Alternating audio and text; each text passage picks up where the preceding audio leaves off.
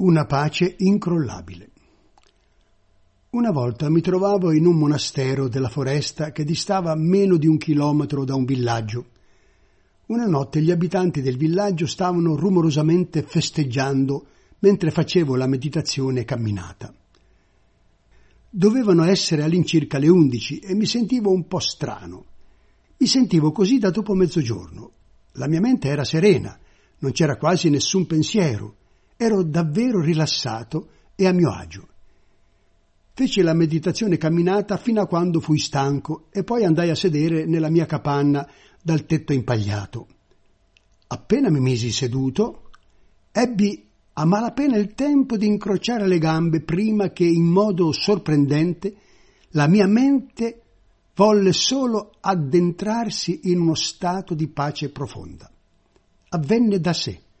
Appena mi misi seduto, la mente divenne proprio serena. Era solida come una roccia. Era come se non potessi sentire i rumori degli abitanti del villaggio che cantavano e ballavano, o meglio, potevo, ma potevo anche tagliare completamente fuori i rumori. Strano. Quando non prestavo attenzione ai rumori c'era un silenzio perfetto, non sentivo nulla. Se però volevo sentire, potevo farlo senza che ciò mi arrecasse disturbo. Era come se nella mia mente ci fossero due oggetti affiancati, ma che non si toccavano. Potevo vedere che la mente e il suo oggetto di consapevolezza erano separati e distinti, proprio come la sputacchiera e il bollitore che stanno qui. Allora compresi.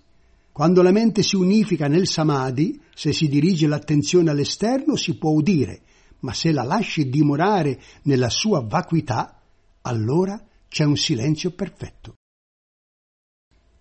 Quando percepivo il suono, potevo percepire distintamente che la conoscenza e il suono erano diversi. Contemplavo. Se questo non è il modo in cui è, come potrebbe altrimenti essere? Era così. Queste due cose erano del tutto separate. Continuai a investigare in questa maniera fino a che la mia comprensione divenne ancora più profonda. Ah, questa è una cosa importante. Quando si interrompe la percezione della continuità dei fenomeni, il risultato è la pace. La precedente illusione della continuità, santati, si trasformò nella pace della mente, santi. Così continuai a sedere, misi energia nella meditazione. Allora la mia mente era focalizzata solo sulla meditazione, era indifferente a qualsiasi altra cosa. Se a questo punto avessi smesso di fare meditazione, ciò sarebbe potuto avvenire solo perché essa era stata portata a termine. Avrei potuto prendermela con calma, ma ciò non avrebbe mai potuto verificarsi per pigrizia, stanchezza o noia. Assolutamente no. Queste cose erano assenti dal mio cuore. Vi era solo un perfetto bilanciamento ed equilibrio interiore, del tutto perfetto. Tutt'al più mi prendevo una pausa, ma era solo la postura seduta a cambiare. Il mio cuore restava costante, incrollabile e instancabile. Presi un cuscino, volevo riposare. Mentre mi sdraiavo, la mia mente restò serena, proprio come lo era in precedenza. Poi, giusto prima che la testa toccasse il cuscino, la consapevolezza della mente iniziò a fluire verso l'interno. Non sapevo dove fosse diretta, ma continuava a fluire sempre più in profondità verso l'interno. Era come una corrente elettrica che scorreva in un cavo verso un interruttore. Quando colpì l'interruttore il mio corpo esplose con un botto assordante. Per quel lasso di tempo la conoscenza fu estremamente lucida e sottile. Superato quel punto, la mente fu libera di penetrare all'interno, in profondità. Arrivò in quel punto dove non c'è proprio nulla. Dal mondo esterno assolutamente niente poteva raggiungere quel posto, proprio nulla poteva raggiungerlo. Dopo aver dimorato internamente per un po' di tempo, la mente si ritrasse per fluire di nuovo all'esterno.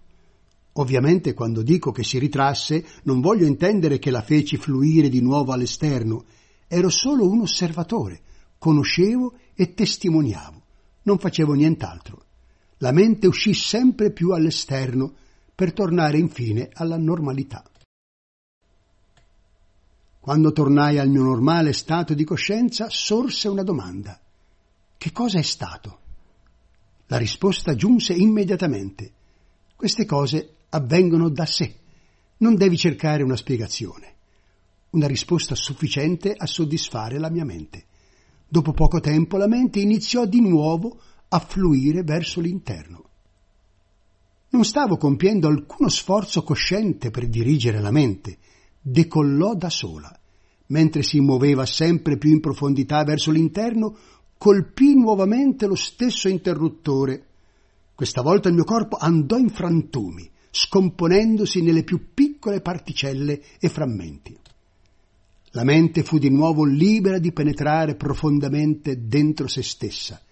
Silenzio assoluto, ancor più della prima volta. Assolutamente nulla di esterno poteva raggiungerla. La mente dimorò qui per un po', per tutto il tempo che volle, e poi si ritrasse per fluire all'esterno.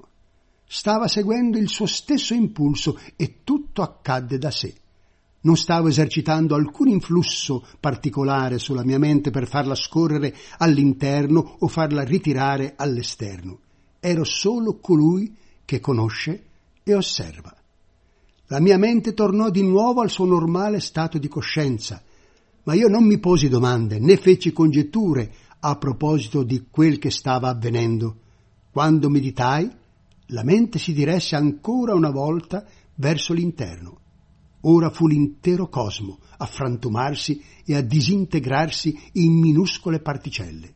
La terra, il suolo, le montagne, i campi e le foreste, tutto il mondo, si disintegrarono nell'elemento spaziale.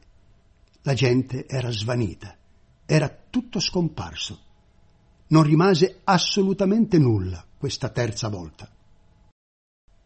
La mente, dopo essersi diretta all'interno, vi rimase per tutto il tempo che volle.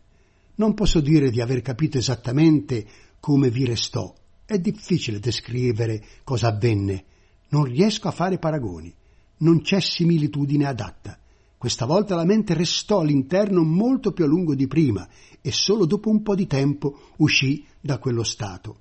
Quando dico che uscì non intendo significare che fui io a farlo uscire o che stavo tenendo sotto controllo quel che avveniva. La mente lo fece da sé. Io ero solo un osservatore. Alla fine tornò al suo normale stato di coscienza. Come si potrebbe attribuire un nome a quel che avvenne queste tre volte? Chi lo sa? Quale termine useresti per etichettarlo? Il potere del samadhi. Tutto quello che ti ho raccontato riguarda la mente che segue la via della natura. Non è stata una descrizione teorica né della mente né di stati psicologici. Non ce n'è bisogno. Quando c'è fede e fiducia, lì ci arrivi e lo fai davvero. Non ci girare attorno, metti in gioco la tua vita e quando la tua pratica raggiunge lo stadio che ti ho descritto, dopo è tutto il mondo che risulta capovolto. La comprensione della realtà è del tutto diversa. Il tuo modo di vedere si trasforma completamente. Se qualcuno in quel momento ti vedesse, potrebbe pensare che sei matto. Se qualcuno che non sa controllarsi facesse questa esperienza, potrebbe impazzire, perché niente è più come prima la gente del mondo appare in modo diverso rispetto a come di solito è, però lo vedi solo tu. Tutto cambia in modo assoluto. I tuoi pensieri sono trasformati. Ora gli altri pensano in un modo, tu in un altro. Loro parlano delle cose in un modo, tu in un altro. Loro scendono in una direzione, tu sali in un'altra. Non sei più come gli altri esseri umani, questa maniera di sperimentare le cose non si deteriora, persiste e prosegue. Provaci. Se è proprio così, come ti dico, non dovrai andare a cercare molto lontano. Guarda solo dentro il tuo cuore. Questo cuore è strenuamente coraggioso, incrollabilmente audace. Questo è il potere del cuore, la sua fonte di forza e di energia. Potenzialmente il cuore ha questa forza. Questo è il potere e la forza del samadhi. A questo punto c'è solo la forza e la purezza che la mente ottiene dal samadhi. Ora il samadhi è al suo massimo livello. La mente ha raggiunto il vertice del samadhi. Non è semplice concentrazione momentanea. Se a questo punto attivassi la meditazione vipassana, la contemplazione sarebbe ininterrotta e penetrante. Oppure potresti prendere questa energia focalizzata e utilizzarla in altri modi. Da questo punto in poi potresti sviluppare poteri psichici, operare atti miracolosi oppure avvalertene nel modo che preferisci. Gli asceti e gli eremiti hanno utilizzato l'energia del samadhi per produrre acqua santa e talismani o per fare incantesimi. Sono tutte cose possibili a questo livello e a loro modo possono essere di un qualche beneficio, ma è come il beneficio dell'alcol. Lo bevi e ti ubriachi. Questo livello di samadhi è una sosta per riposare. Il Buddha si fermò qui e si riposò. È il fondamento per la contemplazione e per la vipassana. Non è ovviamente indispensabile avere un samadhi così profondo per osservare i fenomeni condizionati che stanno attorno a noi, perciò continua a contemplare costantemente i processi di causa ed effetto. Per farlo focalizziamo la pace e la chiarezza della nostra mente per analizzare ciò che vediamo, sentiamo, odoriamo e tocchiamo, le sensazioni fisiche, i pensieri e gli stati mentali che sperimentiamo. Esaminiamo i nostri umori e le nostre emozioni, sia positive sia negative, sia felici sia tristi. Esaminiamo tutto. È come se qualcun altro fosse salito su un albero di manghi e lo scuotesse per far cadere i frutti, mentre noi aspettiamo sotto per raccoglierli. Quelli marci non li prendiamo, raccogliamo solo i manghi buoni.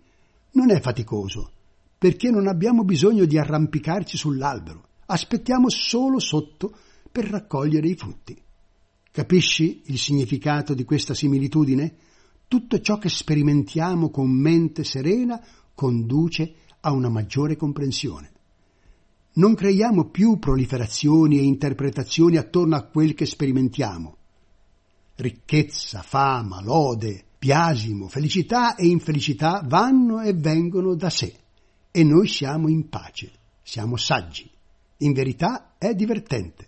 Diventa divertente vagliare queste cose e distinguerle l'una dall'altra quello che gli altri chiamano buono, bene, male, qui, lì, felicità, infelicità e così via.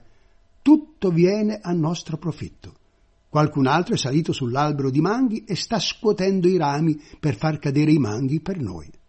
Noi ci divertiamo solo a raccogliere i frutti senza timore. Cosa c'è da temere, a ogni modo? È qualcun altro a far cadere i manghi per noi ricchezza, fama, lode, biasimo, felicità, infelicità e tutto il resto non sono altro che manghi che cadono e noi li esaminiamo con cuore sereno. Allora sapremo quali sono buoni e quali marci. Lavorare in accordo con la natura. Quando iniziamo a utilizzare la pace e la serenità che abbiamo sviluppato nella meditazione per contemplare queste cose, sorge la saggezza. Questo è ciò che chiamo saggezza. Questo è vipassana. Non si tratta di un qualcosa di inventato o di costruito. Se siamo saggi, vipassana si svilupperà naturalmente. Non c'è bisogno di etichettare quel che avviene. Se c'è anche solo poca chiara visione profonda, la chiamiamo piccola vipassana. Quando la chiara visione cresce un po', la chiamiamo vipassana moderata. Se la conoscenza è del tutto in sintonia con la verità, la chiamiamo vipassana suprema. Personalmente invece di vipassana preferisco usare la parola pagna, saggezza. Se pensiamo di sederci di tanto in tanto per praticare la meditazione vipassana, stiamo per andare incontro a momenti molto difficili. La visione profonda deve giungere dalla pace e dalla tranquillità. L'intero processo avverrà naturalmente, da sé. Non possiamo forzarlo. Il Buddha insegnò che questo processo matura seguendo un proprio ritmo. Raggiunto questo livello della pratica, consentiamo a essa di svilupparsi secondo le nostre innate capacità, le nostre attitudini spirituali e i meriti accumulati in passato. Però non smettiamo mai di impegnarci nella pratica. Che il progresso sia celere o lento è al di là del nostro controllo. È proprio come piantare un albero. L'albero sa quanto velocemente deve crescere. Se vogliamo che cresca più velocemente, si tratta di mera illusione. Se vogliamo che cresca più lentamente, riconosciamo che anche questa è un'illusione. Se svolgiamo il lavoro, i risultati verranno, proprio come quando piantiamo un albero. Quando ad esempio vogliamo un cespuglietto di peperoncini piccanti, il nostro compito consiste nello scavare una buca, interrare la piantina, innaffiarla, concimarla e proteggerla dagli insetti. Questo è il nostro lavoro. Qui si conclude per noi la questione. È qui che entra in ballo la fiducia. Non dipende da noi che la pianta di peperoncini cresca o meno. Non è affar nostro. Non possiamo strattonare la pianta, cercare di allungarla per farla crescere più velocemente. Non è così che lavora la natura. Nostra responsabilità è innaffiarla e concimarla. Praticare il Dhamma in questo stesso modo mette il nostro cuore a suo agio. Se realizziamo l'illuminazione in questa vita, va benissimo. Se dobbiamo aspettare fino alla prossima, non importa. Abbiamo fiducia e crediamo risolutamente nel Dhamma. Progredire velocemente o lentamente dipende dalle nostre capacità, dalle nostre attitudini spirituali e dai meriti che abbiamo accumulato fino ad ora. Praticare in questo modo mette il cuore a proprio agio. È come stare su un carretto trainato da un cavallo.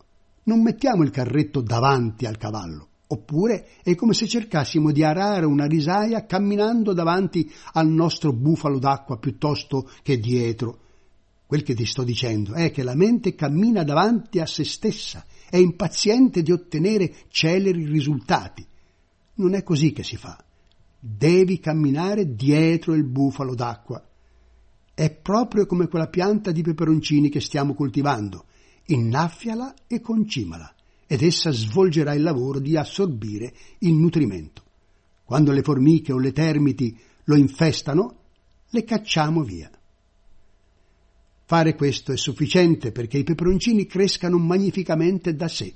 Quando pensiamo che dovrebbero fiorire, non cerchiamo di forzarli a farlo, non è affar nostro. Creiamo solo inutile sofferenza. Consenti ai fiori di sbocciare da sé e quando i fiori sono sbocciati non pretendiamo che producano immediatamente peperoncini. Non fare affidamento sulla coercizione causa davvero sofferenza. Una volta che l'abbiamo capito, comprendiamo quali sono le nostre responsabilità e quali no. Ognuno ha il suo compito specifico da svolgere la mente sa qual è il suo ruolo nel lavoro da fare. Se la mente non lo comprende, cercherà di forzare la pianta a produrre peperoncini nel giorno stesso in cui l'abbiamo piantata. La mente insisterà che cresca, fiorisca e produca peperoncini tutto in un giorno. Questo non è nient'altro che la seconda nobile verità. La brama è la causa che fa sorgere la sofferenza. Se siamo consapevoli di questa verità e la prendiamo in considerazione, comprenderemo che cercare di forzare i risultati nella nostra pratica del Dhamma è pura illusione, è sbagliato. Comprendendo come funziona, lasciamo andare e consentiamo alle cose di maturare in accordo con le nostre capacità innate, le nostre attitudini spirituali e i meriti accumulati. Continuiamo a fare la nostra parte non preoccuparti del fatto che potrebbe volerci molto tempo, anche se ci volesse cento o mille vite per ottenere l'illuminazione, e allora? Per quanto numerose siano le vite che ci vogliono, continueremo solo a praticare con la nostra andatura, con il cuore sereno e a proprio agio. Una volta che la mente è entrata nella corrente, non c'è nulla da temere, è andata al di là perfino della più piccola cattiva azione. Il Buddha disse che la mente di un sotapanna, di chi ha raggiunto il primo stadio dell'illuminazione, è entrata nella corrente del Dhamma, che scorre verso l'illuminazione. Nota a piedi pagina. Sotapanna, chi è entrato nella corrente e ha così conseguito il primo livello dell'illuminazione. Queste persone non dovranno più sperimentare i truci regni inferiori dell'esistenza, non cadranno di nuovo nell'inferno. Com'è possibile che cadano nell'inferno se le loro menti hanno abbandonato il male? Hanno visto il pericolo che risiede nel produrre cattivo kamma. Anche se tu cercassi di costringerli a fare o a dire qualcosa di male, ne sarebbero incapaci e perciò non è possibile che precipitino di nuovo nell'inferno o nei regni inferiori dell'esistenza. La loro mente scorre con la corrente del Dhamma. Quando sei nella corrente, sai quali sono le tue responsabilità, conosci il lavoro che hai da fare, sai come praticare il Dhamma, sai quando sforzarti e quando rilassarti, Comprendi il tuo corpo e la tua mente, questo processo fisico e mentale, e rinuncia alle cose alle quali si dovrebbe rinunciare, abbandonandole continuamente, senza alcuna ombra di dubbio. Modificare il nostro modo di vedere. Nella mia vita di pratica del Dhamma non ho tentato di padroneggiare un'ampia gamma di questioni, solo una, affinare questo cuore. Diciamo che stiamo guardando un corpo. Se notiamo che ne siamo attratti, allora analizziamolo. Guarda per bene, capelli, peli, unghie, denti e pelle. Nota a piedi pagina. Capelli, chesa, peli, loma, unghie, naca, denti, danta e pelle, taco. La contemplazione di queste cinque parti del corpo costituisce la prima tecnica meditativa insegnata dal precettore a un monaco o a una monaca appena ordinati. Il Buddha ci insegnò a contemplare accuratamente e continuamente queste parti del corpo. Visualizzale separatamente, staccale, togli la pelle al corpo e brucia il tutto con la mente. È così che si fa. Attieniti a questa meditazione fino a quando essa si è insediata in modo fermo e incrollabile. Vedi tutti allo stesso modo. Ad esempio, quando al mattino i monaci e i novizi vanno al villaggio per la questua, chiunque vedano, che si tratti di un altro monaco o di un abitante del villaggio, uomo o donna che sia, lo immaginano come un corpo morto, come un cadavere che cammina barcollando davanti a loro lungo la strada.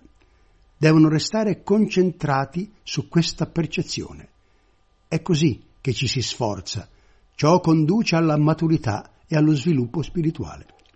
Quando vedi una giovane donna che trovi attraente, immaginala come un cadavere che cammina, con il corpo putrido e maleodorante per la decomposizione. Vedi tutti in questo modo e non lasciare che ti si avvicinino troppo, non consentire che l'infatuazione persista nel tuo cuore. Se percepisci gli altri come putridi e maleodoranti, ti posso assicurare che l'infatuazione non persisterà. Contempla fino a quando sei sicuro di ciò che stai vedendo, fino a che la visione non è definita, fino a quando diventi esperto. Su qualsiasi strada poi camminerai, non ti perderai. Mettici tutto il cuore. Ogni volta che vedi qualcuno è come osservare un cadavere. Che si tratti di un uomo o di una donna, guarda quella persona come un corpo morto. E non dimenticare di vedere te stesso come un corpo morto. Alla fine è tutto quel che resta. Cerca di sviluppare questo modo di vedere con la maggiore accuratezza possibile. Se lo fai davvero, ti assicuro che è molto divertente. Se invece ti preoccupi di leggerlo nei libri, avrai momenti difficili. Devi farlo e fallo con la massima sincerità, fallo finché questa meditazione diventa parte di te. Fai che il tuo scopo sia la realizzazione della verità. Se sarai motivato dal desiderio di trascendere la sofferenza, sarai sul giusto sentiero. Di questi tempi c'è molta gente che insegna vipassana e un'ampia gamma di tecniche di meditazione. Ti dico questo, fare vipassana non è facile. Non possiamo saltarci dentro direttamente, non funzionerà. se non si parte da un alto livello di moralità. Scoprilo da solo. La disciplina morale e l'addestramento nei precetti sono cose necessarie, perché se il nostro comportamento, le nostre azioni e le nostre parole non sono impeccabili, non saremo mai in grado di stare dritti sulle nostre gambe. Fare meditazione senza avere la virtù è come cercare di saltare un tratto essenziale del sentiero. Allo stesso modo, di tanto in tanto si sente la gente che dice non c'è bisogno di sviluppare la tranquillità, saltatela e andate direttamente nella meditazione di visione profonda, nella vipassana. È la gente sciatta, quella che gradisce le scorciatoie, a parlare in questo modo. Dice che non bisogna preoccuparsi della disciplina morale. Sostenere e affinare le virtù è impegnativo. Non significa trastullarsi. Se potessimo saltare tutti gli insegnamenti riguardanti l'etica comportamentale, sarebbe molto facile, vero? Tutte le volte che incontreremmo una difficoltà, la eviteremmo saltandola. A tutti piace saltare le difficoltà. Una volta incontrai un monaco che mi disse di essere un vero meditante. Mi chiese il permesso di restare qui con me e mi chiese del programma e del livello di disciplina monastica. Gli spiegai che in questo monastero viviamo seguendo il Vinaya, il codice di disciplina monastica del Buddha, e che se lui voleva venire ad addestrarsi con me avrebbe dovuto rinunciare al suo denaro e agli altri suoi beni personali. Mi rispose che la sua pratica consisteva nel non attaccamento a tutte le convenzioni. Gli dissi che non sapevo di cosa stesse parlando. Potrei restare qui, affermò, e tenere il mio denaro senza attaccarmi a esso. Il denaro è solo una convenzione. Certamente, gli dissi, non c'è problema. Se puoi mangiare del sale senza trovarlo salato, allora puoi usare il denaro senza esservi attaccato. Stava dicendo solo cose senza senso. In verità era solo troppo pigro per seguire il Vinaya nei dettagli. Te lo sto dicendo, è difficile. Se puoi mangiare del sale e assicurarmi in tutta onestà che non è salato, allora ti prenderò in seria considerazione.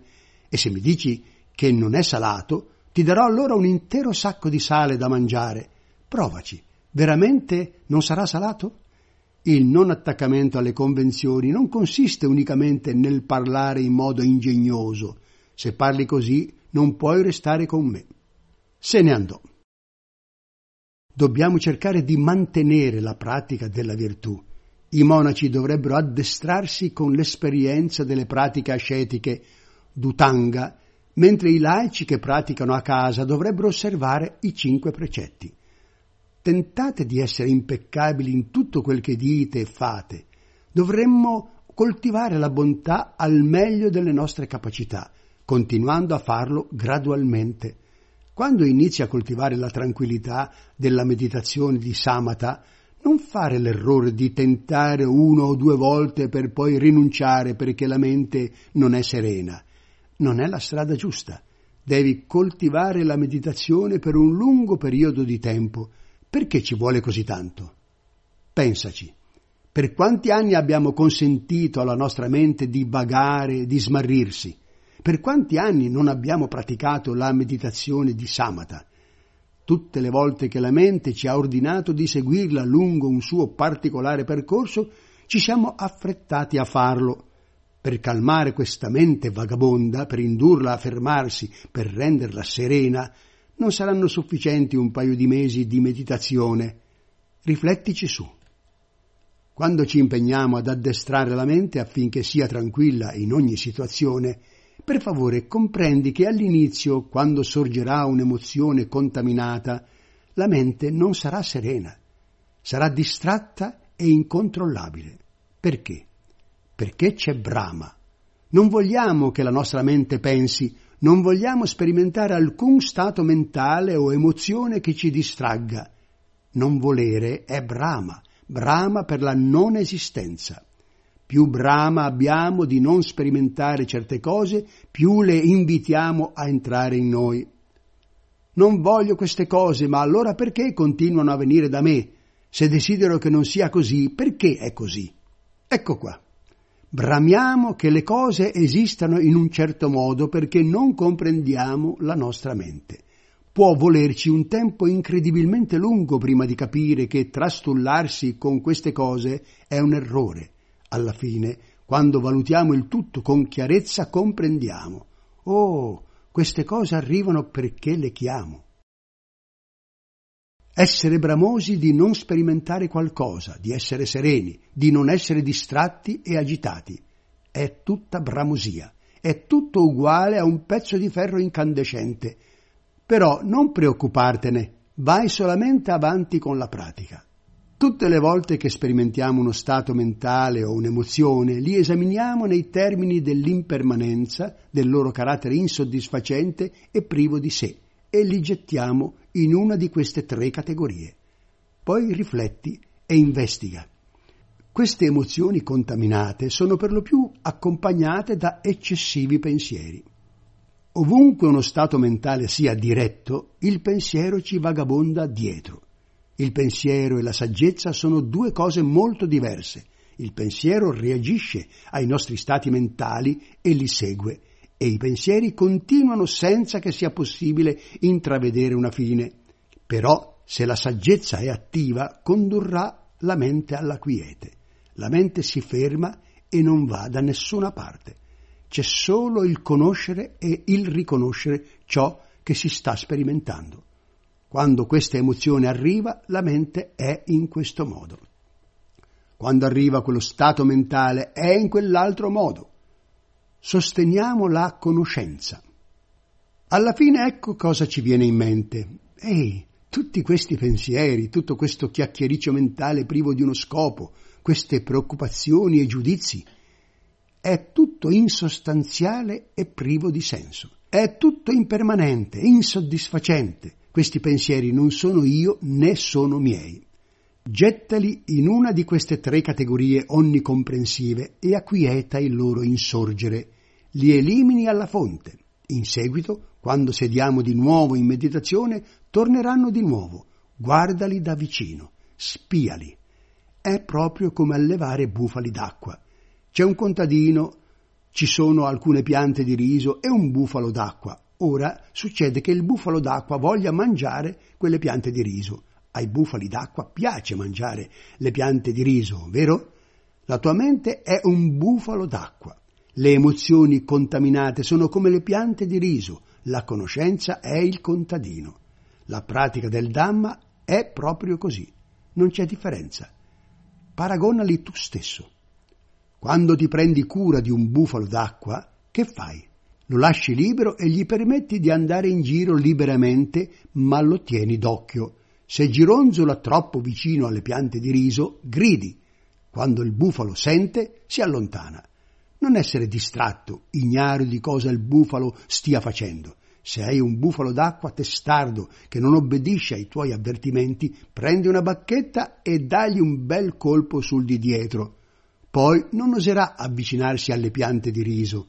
Non farti prendere dalla voglia di schiacciare un pisolino. Se ti sdrai e ti appisoli, quelle piante di riso saranno solo un ricordo. La pratica del Dhamma è la stessa cosa, sorveglia la mente. La conoscenza si prende cura della mente. Chi continua a sorvegliare la propria mente da vicino sarà libero dai lacci di Mara. Però, se questa mente che conosce è pur sempre la mente, chi è allora che osserva la mente? Questo tipo di idee possono farti diventare molto confuso, la mente è una cosa, la conoscenza un'altra cosa, ma la conoscenza si origina proprio in questa stessa mente. Che cosa significa conoscere la mente? Come ci si sente ad affrontare stati mentali ed emozioni? Come ci si sente a essere privi di qualsiasi emozione contaminata? Quel che conosce ciò che queste cose sono è quanto intendiamo con conoscere. Il conoscere segue la mente osservandola ed è da questo conoscere che nasce la saggezza. La mente è ciò che pensa e resta intrappolato nelle emozioni, una dopo l'altra, proprio come il nostro bufalo d'acqua. Quale che sia la direzione verso la quale vaga, continua a tenerla d'occhio con attenzione. come potrebbe mai scappare? Se comincia ad andare nella direzione delle piante di riso, grida. Se non ascolta, prende una bacchetta e giù un colpo. Stac! È così che frusti la brama. Addestrare la mente non è diverso. Quando la mente sperimenta un'emozione e immediatamente la afferra, il compito della conoscenza è insegnare alla mente. Esamina lo stato mentale per vedere se è buono o cattivo, spiega alla mente come funzionano causa ed effetto e quando afferra di nuovo qualcosa che essa pensa sia adorabile, la conoscenza deve di nuovo insegnare alla mente, spiegarle di nuovo causa ed effetto, fino a che la mente non è in grado di mettere da parte quella cosa. Ciò conduce alla pace della mente. Dopo aver capito che qualsiasi cosa prenda e afferri è intrinsecamente indesiderabile, la mente non fa altro che fermarsi non può più essere disturbata da quelle cose perché è costantemente in corsa in una raffica di sgridate e rimproveri. Ostacola con determinazione la bramosia della mente, sfidala direttamente fino a che gli insegnamenti penetrano nel cuore. È così che addestri la mente. Ho praticato in questo modo fin dal tempo in cui mi ritirai nella foresta per fare meditazione quando istruisco i miei discepoli, dico loro di praticare in questo modo perché voglio che vedano la verità invece di leggere soltanto quel che c'è nelle scritture. Voglio che capiscano se il loro cuore si è liberato dal pensiero concettuale. Quando arriva la liberazione lo sai, e quando la liberazione non è ancora avvenuta, contempli il processo di come una cosa ne generi un'altra e conduca a un'altra cosa ancora. Contempla fino a quando lo capisci e lo comprendi a fondo. Appena sarà penetrato nella visione profonda, questo processo svanirà da sé. Quando sul tuo cammino arriva qualcosa che ti blocca, investiga quella cosa. Non arrenderti fino a quando non molla la presa. Investiga ripetutamente proprio lì. Per quanto mi riguarda, è in questo modo che ho affrontato l'addestramento, perché il Buddha insegnò che devi conoscere da te stesso. Tutti i saggi conoscono la verità da se stessi, devi scoprirla nel profondo del tuo cuore. Conosci te stesso. Se fai affidamento su quel che conosci e hai fiducia in te stesso, sarai rilassato, sia che ti critichino, sia che ti lodino. Qualsiasi cosa gli altri dicano, sarai a tuo agio. Perché? Perché conosci te stesso. Se qualcuno ti appoggia lodandoti, ma tu sai di non meritarlo veramente, gli credi davvero? Ovviamente no. Continui solo con la tua pratica del Dhamma. Quando facciamo affidamento su quel che sappiamo e gli altri ci lodano, veniamo risucchiati dalla lode e questo deforma la nostra percezione. Allo stesso modo, quando qualcuno ti critica, dai un'occhiata, esamina te stesso. No, Quel che dicono non è vero. Mi accusano di avere torto, ma in verità non è così. La loro accusa non vale. Se è così, a che servirebbe arrabbiarsi con loro? Le loro parole non sono vere. Ovviamente, se siamo in torto, come dicono, allora le loro accuse sono giuste. Se è così, a che servirebbe arrabbiarsi con loro? Quando sei in grado di pensare in questo modo, la vita è veramente serena e agiata. Nulla di quel che succede è sbagliato. Allora tutto è Dhamma. Io ho praticato così. Seguire la via di mezzo. È la via più corta e diretta. Potresti venire da me a discutere su questioni di Dhamma, ma io non mi unirei a te.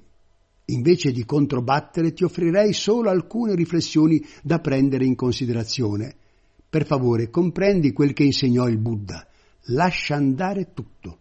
Lascia andare con conoscenza e consapevolezza. Senza conoscenza e senza consapevolezza il lasciare andare non è diverso da quello delle mucche e dei bufali d'acqua. Senza metterci il cuore, il lasciare andare non è corretto. Lasci andare perché comprendi la realtà convenzionale. Questo è non attaccamento. Il Buddha insegnò che negli stadi iniziali della pratica del Dhamma dovresti lavorare davvero duro, sviluppare le cose a fondo e attaccarti molto. Attaccarti al Buddha, attaccarti al Dhamma, attaccarti al Sangha, attaccarti con fermezza e a fondo. Questo insegnò il Buddha, attaccarti con sincerità e persistenza e tenerti forte. Nella mia personale ricerca ho provato quasi ogni mezzo possibile di contemplazione. Ho dedicato la mia vita al Dhamma perché avevo fiducia nella realtà dell'illuminazione e nel sentiero che ad essa conduce. Sono cose che esistono veramente, esistono proprio come disse il Buddha. Però per realizzarle ci vuole la pratica, la retta pratica. Bisogna spronarsi fino al limite, ci vuole il coraggio di addestrarsi, di riflettere e di cambiare radicalmente. È necessario il coraggio di fare davvero quel che è necessario fare. E come farlo? Addestra il cuore. I pensieri nella nostra testa ci dicono di andare in una direzione, ma il Buddha ci dice di prenderne un'altra. Perché è necessario addestrarsi? Perché il cuore è totalmente incrostato e ricoperto di contaminazioni. Così è il cuore, che non è stato ancora trasformato mediante l'addestramento. È inaffidabile e perciò non credergli. Non è ancora virtuoso. Come possiamo avere fiducia in un cuore che manca di purezza e di trasparenza? È per questo che il Buddha ci mise in guardia dal riporre la nostra fiducia in un cuore contaminato Inizialmente il cuore è solo il bracciante della contaminazione e se stanno insieme per un lungo periodo di tempo il cuore si deforma e diviene tutt'uno con la contaminazione. Ecco perché il Buddha ci insegnò a non fidarci del nostro cuore. Se guardiamo per bene la nostra disciplina per l'addestramento monastico, vedremo che è tutta incentrata sull'addestramento del cuore. Tutte le volte che addestriamo il cuore ci sentiamo accaldati, infastiditi. Appena ci sentiamo accaldati e infastiditi, iniziamo a lamentarci. Ragazzi, questa pratica è incredibilmente difficile, è impossibile. Il Buddha però non la pensava così. Egli riteneva che quando l'addestramento causava fastidio e resistenza, questo significava che si era sulla strada giusta. Noi non la pensiamo in questo modo, pensiamo che sia un segno di qualcosa che non va. Quando andiamo controcorrente rispetto alle contaminazioni e sfidiamo le nostre bramosie, è naturale che soffriamo. Ci sentiamo accaldati, urtati e infastiditi e così smettiamo. Pensiamo di essere sul sentiero sbagliato. Il Buddha ovviamente direbbe che stiamo facendo bene, ci stiamo confrontando con le nostre contaminazioni e sono loro a sentirsi accaldate e infastidite. Noi invece pensiamo che siamo noi a sentirci accaldati e infastiditi. Il Buddha insegnò che sono le contaminazioni a sentirsi concitate e agitate. È lo stesso per tutti. Ecco perché la pratica del Dhamma è così impegnativa. La gente non esamina le cose con chiarezza in genere si perde il sentiero sul lato dell'autoindulgenza o su quello dell'automortificazione. Resta bloccata in questi due estremi. Da una parte alle persone piace essere indulgenti nei riguardi dei desideri del loro cuore. Qualsiasi cosa a loro piaccia, la fanno e basta. A loro piace sedersi comodi. Amano sdraiarsi e stendersi comodamente. Qualsiasi cosa facciano, cercano di farlo tra gli agi. Questo è quel che intendo con autoindulgenza, essere attaccati a sentirsi bene. Con questo genere di indulgenza, come sarebbe mai possibile fare progressi nella pratica del Dhamma? Se non possiamo più indulgere alla comodità, alla sensorialità e al benessere, ci irritiamo, diventiamo agitati e arrabbiati e ne soffriamo. Questo è cadere fuori dal sentiero dal lato dell'automortificazione. Questo non è il sentiero dell'uomo saggio e sereno, non è la via di uno che è sereno. Il Buddha ci ammonì a non smarrirci lungo queste vie collaterali dell'autoindulgenza e dell'automortificazione. Quando sperimentate piacere, sappiatelo con consapevolezza quando sperimentate rabbia, cattiva volontà e irritazione, sappiate che non state seguendo le orme del Buddha. Questi non sono i sentieri di chi cerca la pace, ma le vie dei comuni abitanti dei villaggi. Un monaco in pace non percorre queste strade, egli cammina diritto nel mezzo, con l'autoindulgenza alla sua sinistra e l'automortificazione alla sua destra. Questa è la corretta pratica del Dhamma. Se stai per intraprendere questo addestramento monastico, devi camminare nella via di mezzo, senza arrovellarti né per la felicità né per l'infelicità. Deponile, altrimenti ci si sente come se ci stessero prendendo a calci. Prima ci danno un calcio da una parte, oi, e poi dall'altra, oi. Ci sentiamo sbattuti avanti e indietro da una parte all'altra come il batacchio di una campana di legno. La via di mezzo implica lasciare andare la felicità e l'infelicità e la retta pratica è la pratica nel mezzo. Quando la bramosia per la felicità ci colpisce e noi non la soddisfiamo, proviamo dolore. Percorrere la via di mezzo del Buddha è arduo e impegnativo. Ci sono solamente questi due estremi del bene e del male. Se crediamo a quel che essi ci dicono, dobbiamo seguire i loro ordini. Se ci infuriamo con qualcuno, andiamo subito alla ricerca di un bastone per colpirlo. Non abbiamo paziente sopportazione. Se amiamo qualcuno vogliamo accarezzarlo dalla testa ai piedi. Ho ragione? Queste due vie collaterali evitano del tutto il mezzo. Questo non è quel che il Buddha raccomandò. Il suo insegnamento consisteva nel deporre gradualmente queste cose. La sua pratica era un sentiero che conduceva fuori dall'esistenza, lontano dalla rinascita, un sentiero libero dal divenire, dalla nascita, dalla felicità, dall'infelicità, dal bene e dal male. Quelle persone che bramano l'esistenza sono cieche nei riguardi di quel che c'è nel mezzo. Cadono dal sentiero dal lato della felicità e poi oltrepassano il mezzo nel loro cammino verso l'altro lato, l'insoddisfazione e l'irritazione. Tralasciano sempre il centro, mentre si affrettano andando avanti e indietro per loro il luogo sacro è invisibile. Non si fermano in quel posto, nel posto in cui non c'è né esistenza né nascita. A loro non piace e così non si fermano. Si trovano comunque fuori casa e vanno in giro per essere morsi da un cane, oppure volano in alto per essere beccati da un avvoltoio. Questa è l'esistenza. L'umanità è del tutto cieca nei riguardi di quel che è libero dall'esistenza e privo di rinascita. Il cuore degli uomini è cieco al riguardo e perciò l'ignora e lo tralascia.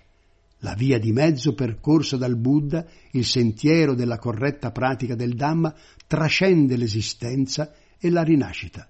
La mente è libera quando va oltre sia quel che è salutare, sia quel che è malsano. Questo è il sentiero dell'uomo saggio e sereno. Se non lo percorriamo, non saremo mai saggi e sereni la pace non avrà mai la possibilità di fiorire. Perché? A causa dell'esistenza e della rinascita. Perché c'è nascita e morte. Il sentiero del Buddha è privo di nascita e di morte. Non c'è né basso né alto, non c'è né felicità né sofferenza, non c'è né bene né male.